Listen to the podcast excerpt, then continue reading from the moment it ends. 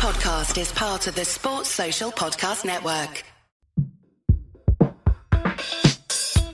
This is the Armchair Cricket Podcast.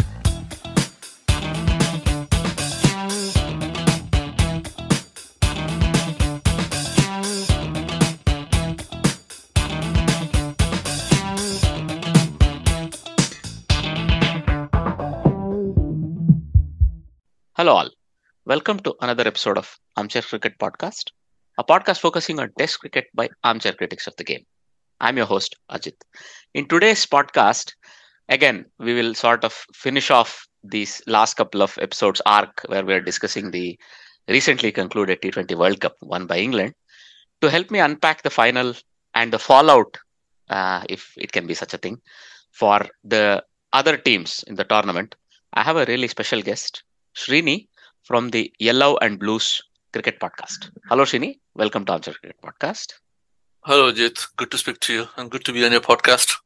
As I said, I think we have a nice rapport, me and you, when we talk about cricket. And I would like to continue doing this as often as possible, as time permits for the two of us. So, as I said, we can get straight away into the Cricket World Cup finals. So, any surprise at all that England won ahead of Pakistan? No surprise. I mean, I will put it out there in terms of, you know, I didn't watch the finals completely, you know, in bits and parts, more because of the fact I was still depressed by the fact that, you know, India got thumped by England in the semi-finals. Yeah, that did hurt, I think, for a fact. No, I mean, I won't blame you. And I think many India fans would have felt exactly the same. A bit let down, a bit betrayed, even that, you know, the team always makes the knockouts, right? You'll be there or thereabouts. You'll come to the final. You'll come to this semi-final. I mean, if you look at the last 7 to 8 world tournaments, India have always been there or thereabouts.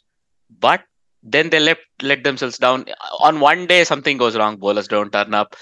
The total is not enough. The batsmen don't turn up. One thing or the other lets them down and, well, they get knocked out, right? So let's first of all, just take a quick look at the final. And I mean, look, the way England had beaten India, black and blue, you would imagine they were the favourites going into final. But as always, right, as the saying, one of the truisms in cricket, a cornered Pakistan is a dangerous Pakistan. A Pakistan on the, let's say, rejuvenation drive is a very, very dangerous one.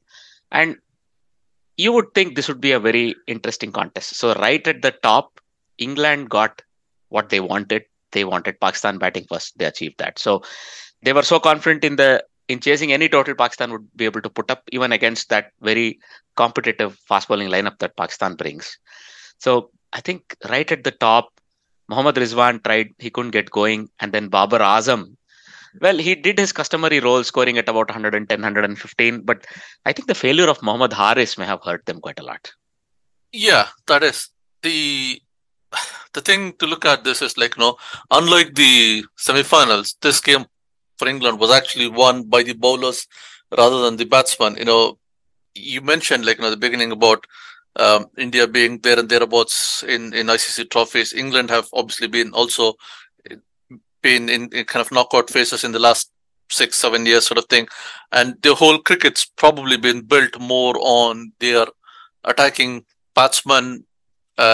And I looked at this particular final as more like, you know, England's batsmen versus Pakistan's bowlers, because I would have said those were the two real strengths in each team. Yes, England had good bowlers, but I think Pakistan had a better bowling attack. So from a batting perspective, England had better batsmen. So I know what you mean by saying, you know, England got Pakistan to bat first. And again, same thing, Mohammad Rizwan and Babar Azam, you would say, like, you know, other than the semi-finals against New Zealand, they really hadn't done that. That's been their Achilles heel throughout this tournament and going back as well. You know, the middle order really didn't get to do much because they wasted out, or the middle order had a lot of thing. And Shan Masood did come and sort of thing. But then, similar to the truism that you said about a cornered Pakistan, it's also true about there is always a collapse in Pakistan, you know, just around the corner.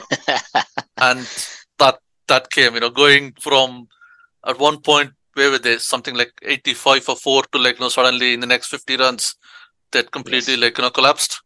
You bring up a good point. They were 84 for 2 when Babar Azam was dismissed. And at 11 overs, 84 for 2, with, an in-form Iftikhar, Shadab and Nawaz to come, you would think maybe they could even top 160 or 170. See, the same total that England chased down with ease, right, in the semi-final is a different beast in the final, right? 170 is a very reasonable total. That could very well have happened, but that didn't. Again, here, lot of credit to Rashid. Basically, he dismissed Babar Azam at that point in time. Again, 4 for 22. Adil Rashid was, he was expected to bowl his overs up front in the first half already. And what England really planned and executed well was how they used Adil Rashid's overs throughout the tournament, actually. He appeared to be not much in form, but he looks like a different bowler in the back end of the tournament because, one, he discovered his form and his confidence, but I think he was captained really well, right? He had the right backing on the field. His captain knew what Rashid wants, where he's going to bowl, and what sort of fields were required for what sort of batsman. See, a leg spinner is a tough bowler. The art is tough, and if you're not careful, you leak a lot of runs if you're not captained well. And putting the ball there or thereabouts is anyway going to be a challenge. But even if you were to master it, you need an understanding captain for that. So there, I think a lot of credit to both Butler and maybe Matthew Mott, the coach of the field, right? They got that right. They knew Rashid is going to be their trump card come the back end of the tournament when the pitches are a bit more dry, bit more tired. Because this pitch was also I think second or third time it was being used, I read, right? At least it was used once for India-Pakistan game already in the league stages and maybe again later. So the pitch was tired. And there you go. See, when you look at it, even in tactics, I think Pakistan were sort of outthought even before they entered the field. If you look at it, I was surprised to see Chris Wokes keep his place, frankly, in the final. Maybe because he could bat, they kept him. Chris Jordan was introduced only in the second half of the tournament. He did really well. Rashid kept growing. And of course, the revelation, that is Sam Curran. I mean, he was rightly the man of the match. First spell, 5 for 1, 2 overs. Second spell, 7 for 2. 2 overs. That's crazy good bowling. And basically, the last quarter of their innings was where Pakistan lost the game, right? What you rightly said, that collapse. So to take out, once Shan Masood and Shadab again put on a partnership of 40 or so, 121 for 4. Again, they were looking really dangerous that stage. But then from there, they lost in the next 8 runs or in the next 11 runs, they lost all those, 4 wickets, and that was the real problem. So for you, then once the England team came out to chase, what would have been your thoughts if you were the Pakistan management and Pakistan bowling lineup? I think getting Alex Hales and Josh Butler out, and it started well in that way, that delivery from Shaheen Shah Afridi to get Alex Hales. It sort of put the cat among the pigeons, in that way. And it thought, right, here we go, and the bowling attack, and especially Shaheen Shah Afridi started as he came into the tournament, just on the back of an injury, and he wasn't in the greatest of the form in the first. It looked like, over the tournament, he had kind of got into form and he was there. I know, again, he got injured, during the tournament. Babar Azam, etc., said that was one of the things that did cost him. Ultimately, he didn't end up bowling his entire quota of overs. So, who knows, given the fact that the innings actually went up to the 19th over, 138 was never going to be a challenge in total, but you never know if one team who could kind of potentially defend that, with a full in-form Afridi and, not injured, etc., they may well have been pulled it up. But that was probably the one for me in terms of looking how would Afridi do? And to be fair to him, he did produce that straight away in the very first over, picking off Alex Hales. That injury to Afridi was the turning point. They required 41 of 29, right? He tried to take a catch and got injured. Yeah. So it was not even during his bowling. That was unfortunate. And it looks like he's going to face another long layoff on the sidelines. Poor guy, another 3-4 months. He's young. He's going to be stronger for this. But that's very unfortunate if you look at it as a bowler. But in the context of that game, the next 8 or 10 balls really decided the game for England, right? So 41 of 29, and then the five balls that Iftikhar Ahmed bowled, they took 13 runs, especially Stokes, who were completely, he looked at all at sea. He was scoring at a strike rate of 70 by that stage, right? He suddenly seizes the moment. He hits a 6 and a 4 of Iftikhar Ahmed. And in the very next over, Moeen Ali hits the first two balls for fours of, I think, Mohammad Wasim. That's it. The game was over at that stage. Because, see, this is what I felt, right? By giving themselves a total under 140, England gave themselves a chance of coming back into the contest, even if they were to fall behind. Yeah. In a chase of 170, you may never have that opportunity if you fall significantly behind.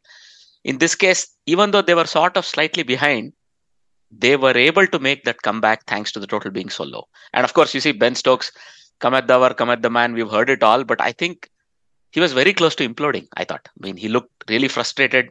He was unable to get the ball away. And maybe he got a bit of a, luck that suddenly Afridi had to go off and Iftikhar had to finish the over. Yeah. I mean, if you looked at it, all of the other Pakistani bowlers, they were sort of under 8. In fact, Naseem Shah was probably the only one who went at an economy rate of 7.5, the rest of them. But Mohammad Wasim and Iftikhar, that was the 2 weak link, where England really took it on. And even if those two of them, if you look at it, again, as you say, if they had a 170 total, England would have had to go, against Naseem Shah, against Haris Rauf, Shadab Khan. They would have had to go against all of them, Shaheen Shah Afridi as well. I mean, Shaheen Shah Afridi, he, the 2 overs that he bowled, he went just for 13. And right. I think in the final, 2 overs, 13 is if he had bowled the same 2 overs for 30, that just shows you the comparison you just picked up around. He bowled 2 overs for 13 versus Iftikhar Ahmed bowled less than an over for 13, which was basically Shaheen Shah Afridi's one. So that's where, the game turned.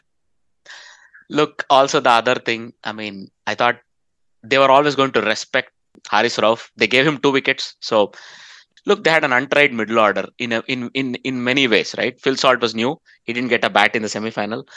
Harry Brook has not really shown in this tournament. And then Moeen Ali was your hope and Ben Stokes. So, again, it was so crucial Ben Stokes stayed till the end. I think he knew it very well. If Ben Stokes had been dismissed even by the 15th over, I had a feeling England were going to lose. It would have then fallen on Sam Curran, Wokes and, Livingston. Livingston is always there. But again, he had not done a whole lot heading into this final. Right. So there was a bit of a chance element there, which Pakistan would have hoped to have exploited had Shaheen Shah bowled his full quota. And, Mohammad Wasim, you would expect he would be targeted in this lineup because Rauf is bowling really well. Naseem Shah, I think, was really unlucky. Haris Rauf finished his spell really well. But Naseem Shah, I think 4 overs 30, I think he had 15 or 16 dot balls in that 30 runs. It's very unfortunate that he couldn't probably win the game. But, Naseem Shah, for me, look, when Hasnain and Naseem Shah burst out onto the scene, I was always more excited about Naseem Shah than Hasnain. Hasnain looks like, for the lack of a better comparison, Umran Malik. He has the pace, but he still doesn't have the control. But on the other hand, if you look at Naseem Shah, he's a very intelligent bowler. And at 2021, look, between him, Shaheen Shah Afridi, you can imagine these two bowling and opening a test match attack, right? This will be quite something. And Mohammad Wasim, a bit unlucky to go for tap. Shadab Khan, again, you see, they played him out, literally. Haris Rauf, Shadab Khan, the plan was to play them out.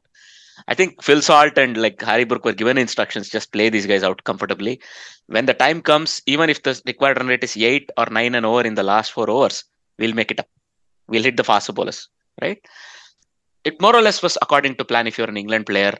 And, I mean, we all talk about that one over, right, where Naseem Shah beat Butler 4 times, then he had to defend the last ball. And then there were 4 runs for wides and then 1 6, which he scooped. I remember reading somewhere online. Would Indian fans have forgiven their air quotes star batsman if he had gone for such a stroke and made a mistake? Sometimes I think a lot of pressure is put on our players by our own fans because our players are expected to be infallible.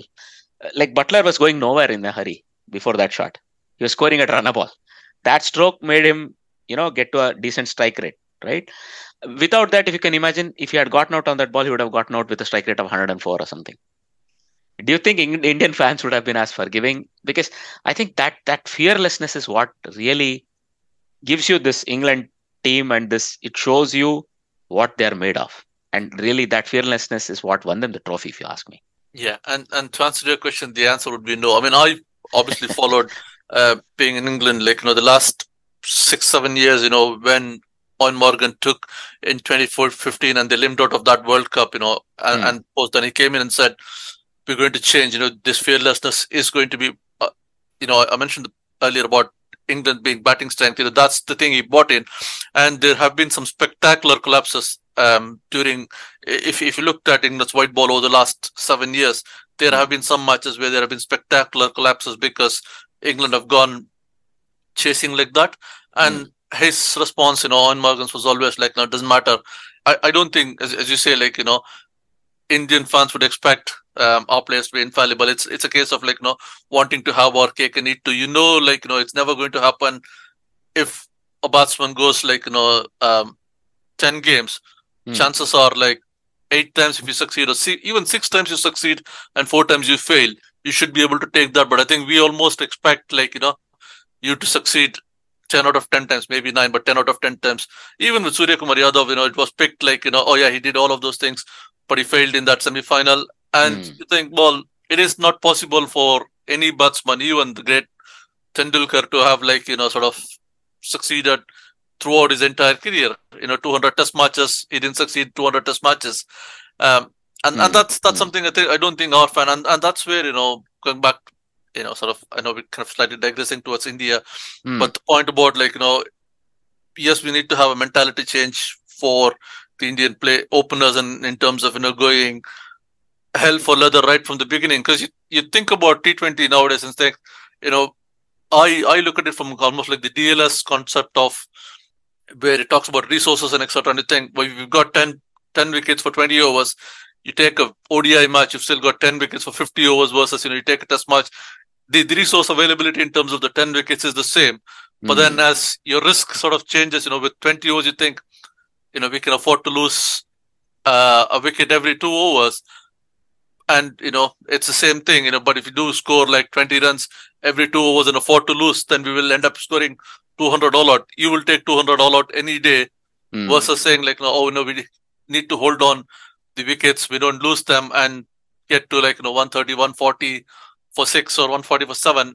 It's irrelevant kind of thing. And that is the way England bat. You know, they say, like, you know, happily take 200 all out over 140 for 5. And that's the difference, isn't it? Absolutely. And that fearlessness, no, they have now set the template of how T20 cricket will be played. You know, let's go to our other discussion point. India, where are the India team going from here? So if you look at the squad from India that played the semi-final, right? KL Rahul, Rohit Sharma, Virat Kohli, Yadav. So I see at least 4 or 5 of these people not play many more T20s for India from here on in. So for me, Rohit Sharma, Virat Kohli, even Shami, up to a point, Bhuvi, Bhuneshwar Kumar, may not play too many games anymore. Pant will play. DK is out of the picture now, I think. DK had his time in the sun once more, but he couldn't make much of it, which is unfortunate. And Ashwin, I think, will still stay in the picture. For me, Akshar Patel will stay, even though Jadeja will come back. He'll be something. Arshdeep is the future, you would think. Mohammed Shami might be saved for some key games in ODIs and tests, right? He's also on the other side of 30. And Bhuneshwar Kumar, I think, may have played his last World Cup, according to me. And I think India got their balance wrong when they did not give Yuzi Chahal even one game in the World Cup. At least in the semi-final, I expected him to have come in Akshar Patel's place, actually. But okay, I would like to hear your thoughts of where this India T20 team is going. Where this India T20 team is going? I mean, I looked at, you know, the Indian bandwagon moves on, you know, so very quickly at the end of the World Cup. They are already on to New Zealand. On Friday, they play the first T20 in New Zealand. And obviously, the team's been announced there. A lot of players, if you like, you know, the ones that you mentioned, you know, Ashwin, Dinesh Karthik, KL Rahul, even Rohit Sharma, Virat Kohli, 5 to pick, you know, or not on that tour to New Zealand with Hardik Pandya under captaincy. And that's almost where I would like to see, like, you know, the India team moving, you know, Hardik Pandya, as opposed to, like, you know, Rohit Sharma winning the titles within MI. I think Gujarat Titans win in the IPL under Hardik Pandya's captaincy is so much more in terms of he pulled the team together. Like, they weren't the superstars that MI had with GT. I think I would almost move the captaincy like Hardik Pandya started it and carrying on. Given the fact, like, we're not obviously this is almost the beginning of the cycle for the next 2024 World Cup, and you start to build the team from here. Whether Rohit Sharma retires from T20 or not, I think it's time to move on. If, in terms of this World Cup, you picked up Deepak Chahar, and I would have thought, like, India weren't bold enough to, for example, say, yes, they replaced Dinesh Karthik with Rishabh Pant, but I would have probably gone and said, let's play Rishabh Pant as an opener, as a left hand right hand combination in place of Rahul. Rahul wasn't, pulling trees throughout the tournament. Again, there's this thing that goes around that him being a stat padder, etc., and all of those things. And you look at it like his last 50s in T20 World Cup has come against the likes of Netherlands, possibly Namibia, UAE, or somebody else. Like but it's really not got any big scores against what you would class as the stronger, bigger teams, sort of thing. I would have definitely played Pant as an opener, because again, Pant is one of those people where I think right now, as it stands, he's a better Test player, an okay one-day player, and an average T20 player. I would say, like, you would think as modern, looking at the shots he plays in Test cricket, you would think he must be a great T20 player. I don't think even he knows what his role is in T20, and that's probably not even defined for most of the players in the Indian team. Rishabh Pant needs to have a defined role, keeping apart from a batting perspective. It's interesting to see when I looked at the squad, there's actually only one opener in that New Zealand squad that India picked, which is Shubman Gill. Right. I'm surprised Rituraj Gaikwad isn't there. I think Ishan Kishan will be the Kishan will be the opening. But I just looked at it and thought, how have we gone there with just genuinely one opening? Ishan Kishan, again, you would say is a makeshift opener rather than... It's fine, if that's the role that they're going to give him and, consistently say, right, you're going to be the opener for the next 2 years until we get into the 2024. If that's what we are... I'm not even sure India or BCCI have thought about this and said, like, no, right, we start... I see that a lot in kind of... in England or Australia and things like that, where... or definitely for sure in England... where they look at this as cycles to say, like, okay, this World Cup's finished, 2024, let's start the cycle again. I don't know whether you want to talk about, sort of... Go for it. About, Go for India it. In terms of the ODI. We know the next thing is the World Cup coming in. And I'm looking at this squad thinking, why is even Shikhar Dhawan? He's probably going to be closer to 38 when that World Cup happens in India. No, I think Shikhar Dhawan is sort of a... he's a captain that is chosen to lead this team rather than, Shikhar Dhawan, the player opener that is required for this team. But I just think that's a waste of a spot. Just give Rishabh Pant the captaincy in there. He's the vice captain. If that's what you've done, he's the vice captain for, or if Rohit Sharma isn't going there. And this where it kind of shows to me, like, the lack of planning in the sense of thinking, well, this is it's the Ireland tour that India came to before the sort of ODI series in England, the Zimbabwe series that India went to, and this one, it almost seems to be like might have been the West Indies as well, the Shikhar Dhawan beneficiary tournaments kind of thing. He just seems to be captaining this with the second string team and going there. And you're thinking... Well, he also wins. He does win, but the thing is, when it comes to the World Cup, unless you're going to say, like, he's going to open for us in the World Cup at home in 2023, you might as well give other people a chance to kind of get used to, like, get 10-15 games under their belt. Right. Rather than, like, just pulling people in the last minute there. No, I agree. I at least agree with part of what you say, that, Dhawan is sort of the mature head in that group, right? If you look at the rest of this group, there are a couple of people who are sort of also in their 30s, right? So you have Surya, you have Deepak Chahar, and you have Dhawan, only three people in the 30s. And in terms of match experience, not a lot. So you have Shahbaz Ahmed, who's been chosen to go to New Zealand. You have, Shardul Thakur, right? All of these people, for me, he's sort of seen as the option that can keep a calm head Rishabh Pant, I don't think he's ready to captain an India team yet. That's what they're building up to. Maybe in a year or two, he might be ready. I think post-World Cup, he might have more captaincy roles for India.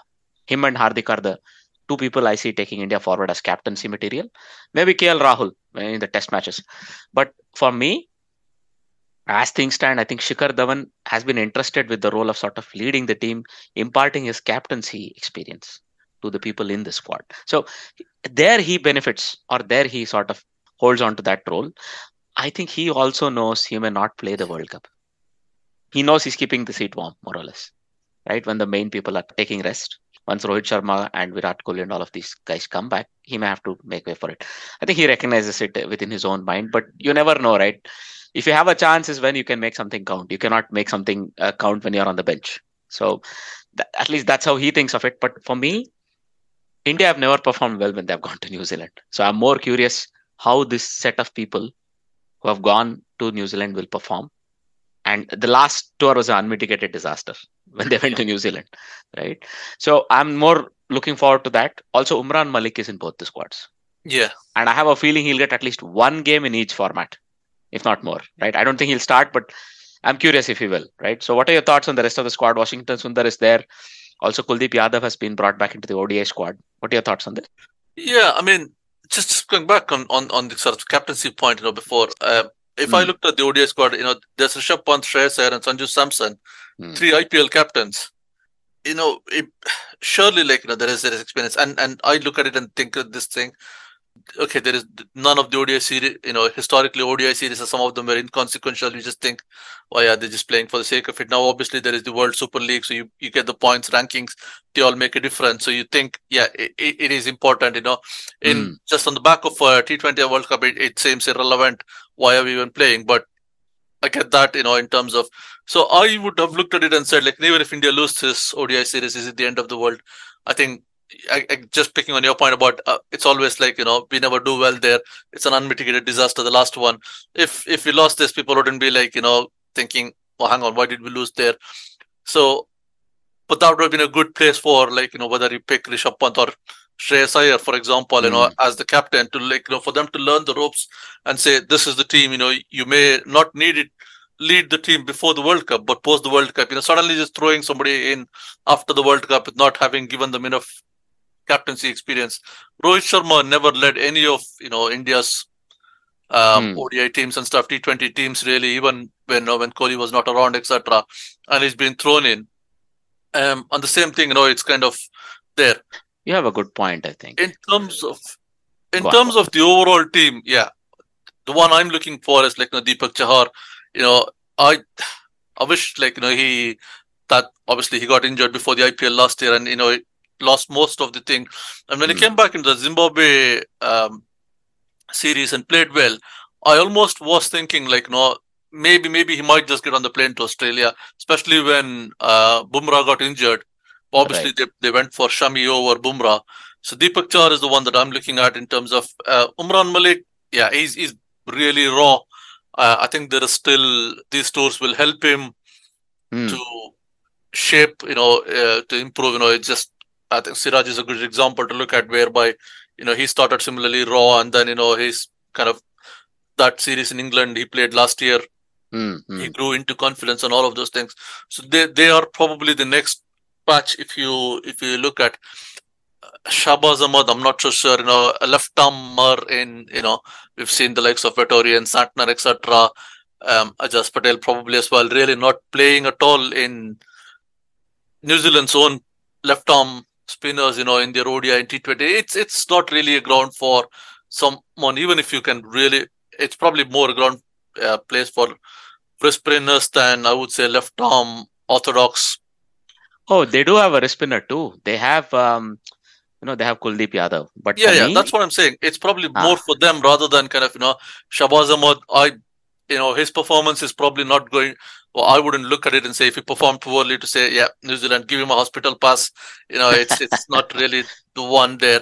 Washington Sundar is, yeah, he definitely both from, you know, sort of bat and ball. Looking forward to him. Shardul Thakur, you know, he's. I'm not sure. I know he made a lot of noise before when the team was picked. for the T20 World Cup that he wasn't picked. But again, I can't see him being with Bumrah back, with Jadeja back, you know, as one of the sort of, and especially with Jadeja back and Hardik Pandya. That's an interesting one. Again, he's not in the ODI squad. He's only playing the T20. You know, Hardik Pandya is not there. And I would have thought Jadeja and Hardik Pandya in India, two all-rounders playing in, would have given us a better balance, or will give us a better balance, you know, going into the ODI World Cup. I don't know what Hardik Pandya's plans are, you know, or what the BCCI's plans are for him in terms of the white ball from an ODI, or is it just going to be a T20? Because he's obviously not there in the test squad at the minute. I know he's just coming back, but I would definitely like to see him and Jadeja play some ODIs before we get into that kind of, you know, World Cup. They will. Thing. The way I look at it, they are going to play a lot more ODIs and home series as well as away. Look, the next World Cup is going to be held in India. So they're going to get a lot of opportunity to play ODIs in the home conditions, or the conditions that are really required for the World Cup. So I think we have plenty of series upcoming in February, March and so on, after, before the World Cup, before the IPL as well as after. So I think that's not really a worry for me. So before we go any further, do you think Rohit Sharma may have also played his last World Cup in the T20 format? Yeah. I obviously we are not selectors, but if I was a selector, yes, he's definitely played the last World Cup. Definitely not seeing him going to the US in 2024. I'm trying to remember. I think there might have been kind of a post on Twitter or something from ESPN Crick Info. I'm trying to remember the three players. So they had, like, you know, out of the squad that played, there are only three players who said these are guaranteed for 2024. Who are the other eight? And I'm thinking it's surely, I think it was Suryakumar Yadav, Hardik Pandya, and may have been Rishabh Pant. They in fact didn't even have Bumrah on there. Those were the only three there. And, you know, sort of saying who else, you know, even Virat Kohli for me may have played his last World Cup. I have a feeling he'll hang up his boots after the 2023 World Cup as well. Yeah. It might just focus on the test. Exactly. And kind of do the white ball. Rohit Sharma, hopefully, probably he's also hoping to, like, get through that World Cup. Yeah, a win under the belt. Both of them, you know, would be a good one. But from a T20 perspective, I think so. All right. Rahul is probably the more interesting one. Tell me. Has he played? I mean, you know, I was having this conversation with a friend and saying, like, you know, yeah, it's done for me, but I don't think, you know, it's unfair to say he's done, because he's got age slightly bit on his side, and he still can come back. You know, it's entirely up to him in terms of. Virat Kohli is a classic example of where over the last 2 years we were saying, you know, most people said it's time to drop Virat Kohli, me included. I said, like, I wouldn't have taken him to this is pre the Asia Cup. I'm sure we talked about this on your podcast, you know, the last when we had the conversation last time around, but I personally wouldn't have taken him, but obviously he came back in roaring form. So you say, like, you know, if you can give Kohli that long rope, surely Rahul should also get the long rope, and hopefully he will come back in form. Well, according to many people, he's already at the end of such a long rope, but that's okay. I think those of us who make these sort of comments are also not looking at his performances. He did hit a 50. He did have one more good score in the series. But yeah, I mean, look, it will sort itself out for Rahul. I think he's becoming more and more assertive. He just has to believe in himself. He has all the strokes. I mean, all of this have been said before.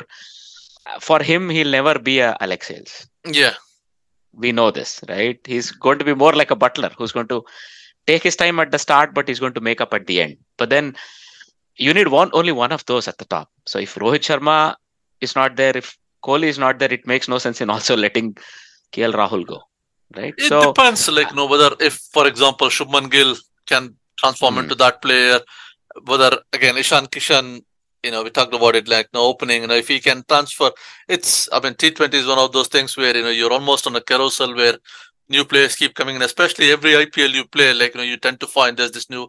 I mean, take Rituraj Gaikwad as an example. Like, he seemed to have come and gone so quickly. As I said to you, I'm surprised that Rituraj Gaikwad didn't make either of the squads. I don't know if he's injured, but I was very surprised to see that he didn't make either of the squad to New Zealand. You're right. I mean, I think there is a lot of discussion about this also out there in the social media world, simply because of such a good form he was in the domestic trophies. Yeah. domestic tournaments leading up to the selection chances, right? So maybe there is something else we don't see, which is happening behind the scenes. I'm sure within a year or so, he will be a definite part of not only India's plans, but I might dare say he might even be a fixture in the ODI squad for India, right? So let's see how that goes. So now, if you were to take a quick look at some of the news from off the field, right? So we got to see that now New Zealand have sort of started making some tough decisions with their squad selections in the same series against India. You see, both Guptill and Boult have been left out. Guptill, I think, did not get a single game in the World Cup. So Finn Allen, with Finn Allen's resurgence, I think they want to give him more chances. Devon Conway has proven to be a really good, solid sort of T20 opener. But for me, no Guptill in the ODI squad was a bit of a surprise, right? Again, Finn Allen is one of the openers, you know. But to see, you know, no Guptill, that gives me a bit of a surprise because Kane Williamson will not be expected to open, right? If anything, so if you look at their last ODI squad or tournament that New Zealand played against Australia, which they lost, right? It was Finn Allen and Devon Conway who opened in the ODIs as well. So maybe they want to go this way in both the shorter formats. Guptill is more or less will have to fight his way back because Daryl Mitchell has proved himself really well. And in ODIs, they have Tom Latham who plays in the middle order because there's more time. You have Glenn Phillips anyway there and Jimmy Neesham who will play the sort of hitting role. So I think Guptill will have to now really come back, will have to fight back. Yeah, I think that Guptill was a surprise, but I suppose they're looking at, as you say, like, you know, give Finn Allen and Devon Conway a run of games, if you like, you know, planning towards the World Cup, you know, in terms of getting them both playing together as an option. So that may be the reason why sort of they're looking at Kane Williamson is definitely not going to open. He's going to stick to his, you know, number three position. One other one, you know, in terms of looking at Glenn Phillips, probably move him up the order, maybe is one option. But I think, yeah, definitely it is going to be Finn Allen and Devon Conway. Give them a run of games, you know, at home to see how they go. All right. Again, going back to my point about, like, they seem to be like thinking, starting from this series onwards, planning towards the World Cup, whereas India have just gone. Yeah, there's a team that goes out there and plays this ODI series. Well, there is some planning, I'm sure, which will make itself known because I would like to think Dravid and the people in charge have a slightly bigger plan. And as I was saying, maybe, you know, some people know they're keeping the bench warm or they're keeping the seats that they're occupying currently warm. And the next one was the discussion point about Boult. I think not a lot of surprises, really, if you think, right? You know, he has refused a contract, central contract with New Zealand. And I think pretty much he has made his intentions clear. He wants to play the next World Cup, he says, but he wants to sort of complete his playing days in the franchisee cricket-like tournaments.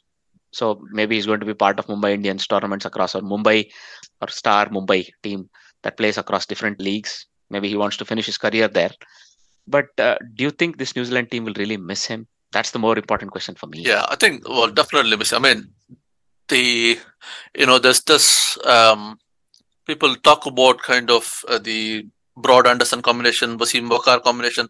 I think Southee and Boult, you know, in terms of as a combination, they have been very, very underrated. They've performed so much well together and, you know, in New Zealand have not, you know, haven't won trophies in terms of that, but they've been an absolutely integral part of it. And, you know, yes, we know, like, you know, sort of both of them are sort of over, they're not necessarily over the hill, but, you know, kind of at the top of the curve, kind of coming down.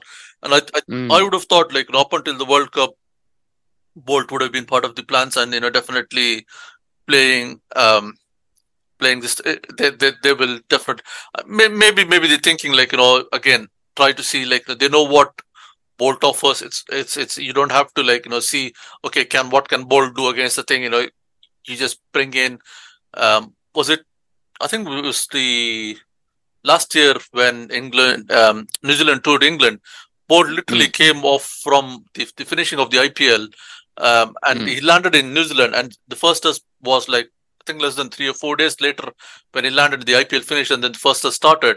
He came in and he played straight away into that. So, you know, and he performed well, and that's They know what Bolt offers to them. You know, I look at it and think, it's not a case of similar to Guptill where, you know, he's been dropped and they said, okay, he's gone past it. I just look at it and think like, no, yeah, maybe he just needs some rest and, you know, kind of come back, because New Zealand know what Bolt can offer them.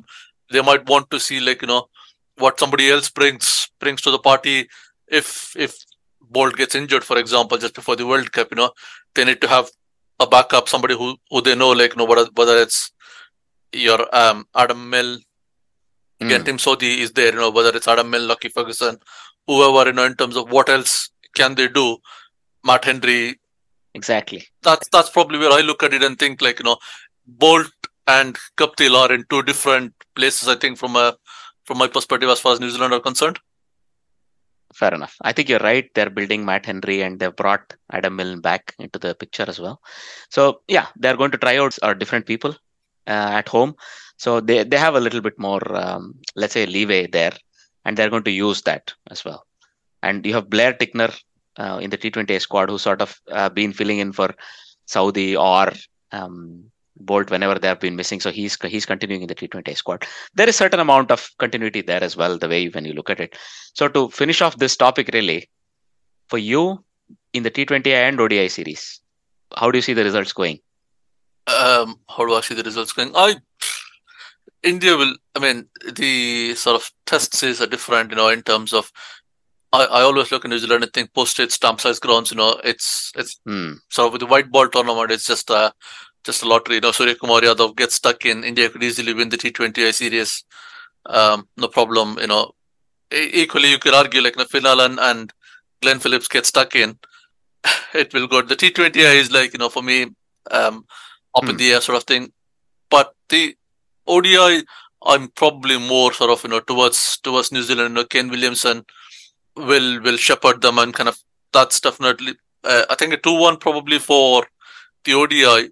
T20, I think, still at I probably think it's a 2-1, but it could be on either side, you know, because it's the grounds are so small in New Zealand. The likes of Suryakumar Yadav and Rishabh Pant, Ishan Kishan get in. Shreyas Iyer even, you know, it's just very quickly games could be over.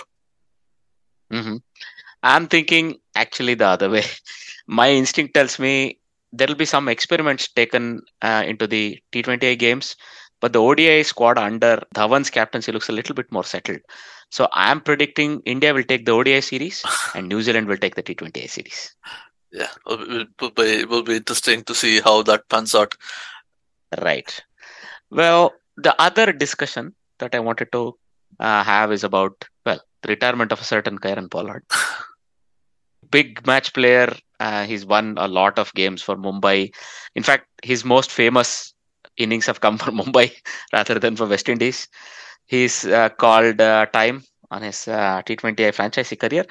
Taken you a bit of surprise? Taken you a bit of surprise? Or no, I think when you look at his last year's IPL, I am not surprised. You know, it didn't quite go. Yeah, if you purely look at it from last year's kind of thing, no, he was already on. It didn't really do at all. A lot in last year's IPL. I don't think he even played many games. You know, he didn't.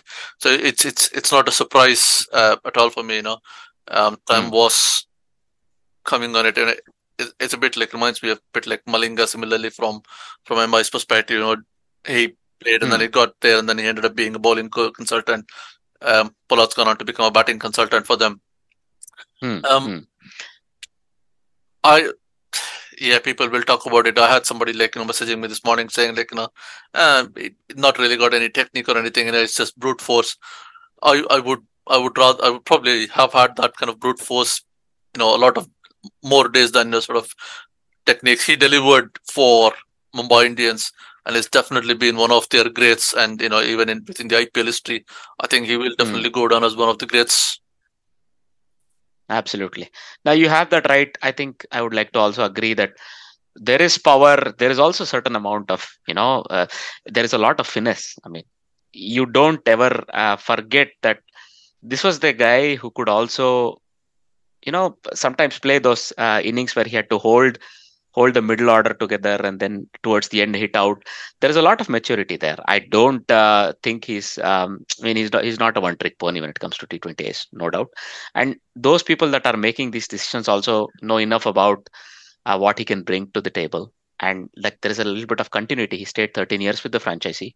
You don't want to let go of that sort of experience only for somebody else in the same tournament to simply snap him up and tell him to be the consultant and sort of the power hitting that he brings. See, there is a certain amount of power that the individual possesses, but also there are techniques which people are taught for power hitting. And I'm in no doubt that this guy knows many of those secrets as well. I think he's grown up, sort of he's the finished product when it comes to that sort of hitting school, and he can get more people like him ready. So I think Suryakumar Yadav sort of credits him with giving him those tips and getting him ready, taking to the place where he can really be that wonderful hitter and finisher that we see in Surya today. All right.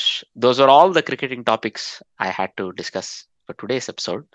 Well, it's one point, you know, because you brought in like in a couple of things. You talked about like, you know, the Boult being sort of, you know, MI, part of MI and, you know, white ball career. That I don't know if you've seen the news in terms of, you know, in England, Will Smead, he's kind of gone with the sort of, you know, pure white ball contract, but he's also again, you know, similarly on the MI stables for that Emirates T20 tournament, similar as, you know, Pollard as well as playing in the Emirates T20 tournament as the MI, and then you mentioned Boult, you know, part of the MI stable. It just seems to be like, you know, people aren't noticing or slightly this thing, you know, probably a topic for another day where, you know, the new age of franchise-owned cricketer rather than, you know, country or club-owned cricketers, you know, seems to be like, you know, slowly creeping in where, again, you know, this T20 is starting in January and, you know, all of the IPL teams have got stakes there, MI have got team there, and you suddenly are seeing this, you know, there's three cricketers who belong to sort of or are from in the MI T20 at the Emirates or, you know, in the IPL in South Africa. Potentially at some point, if things change and, you know, in England it becomes like, you know, IPL style franchises, you'll suddenly start to see like, you know, this emerging. But maybe it's just the fact that you mentioned MI and I could see all the three connections to MI. A discussion for another day. No, but you have that right. That, you know, it might come to be that these franchisees might actually have more of a controlling interest in a player's playing career, much like football. Like, you know, playing for a Manchester United is sometimes bigger than playing for your own country and so on. So just to give you an example, or Barcelona or whichever big club you might take. No, yeah, I agree. When strange enough, I saw a meme, you know, this afternoon, which kind of, if I can find it, you know, it was saying the World Cup winners got like, you know, 13.84 crore. The World Cup runner-ups got 7.4 crore. Rahul's IPL contract is worth 17 crores. So, okay, there's a bit of sour grapes in there, but anyway, you might. No, but it's just kind of suddenly makes you think like, you know, people say, why make the effort to go and win the World Cup? I just play the IPL, I get 17 crores, you know. You know, there's those arguments going around. Anyway, that's for another day, as I said. No, of course. See, you also go play the World Cup for your country, right? And not just yourself. Yeah. There's more there, but okay. I understand. I understand this top point as well. All right. So thanks for this lovely discussion, and thanks for giving us your time. Would you like to maybe shout out about your latest episode of the Yellow and Blues podcast for all our listeners? Yeah. So we just released our sort of, you know, World Cup review yesterday at the Yellow and Blue podcast. Now, obviously, we are, as I've said before, you know, a podcast that's kind of India focused, but also like Chennai Super Kings focused. Hopefully soon we'll look at the Johannesburg Super Kings, which are kind of an extended family, you know, in this SAT20 next year. Aha. Definitely do give us a listen, you know, at Yellow and Blues. We are on Twitter as well, so just do follow us on that. So I would like to once again highlight that, you know, the time that we get from our co-hosts is mainly because of the shared interest that we have. So it's not just us, but we would also request our listeners to go support all the other podcast hosts and other podcasters that come and help us out by giving us their valuable time and opinions. Right. All right. Thank you very much. And I wish all our listeners a great day wherever they may be listening from. And it's a goodbye from me. And it's a goodbye from my co-host, Srini. Goodbye. Bye-bye. This is the Armchair Cricket Podcast.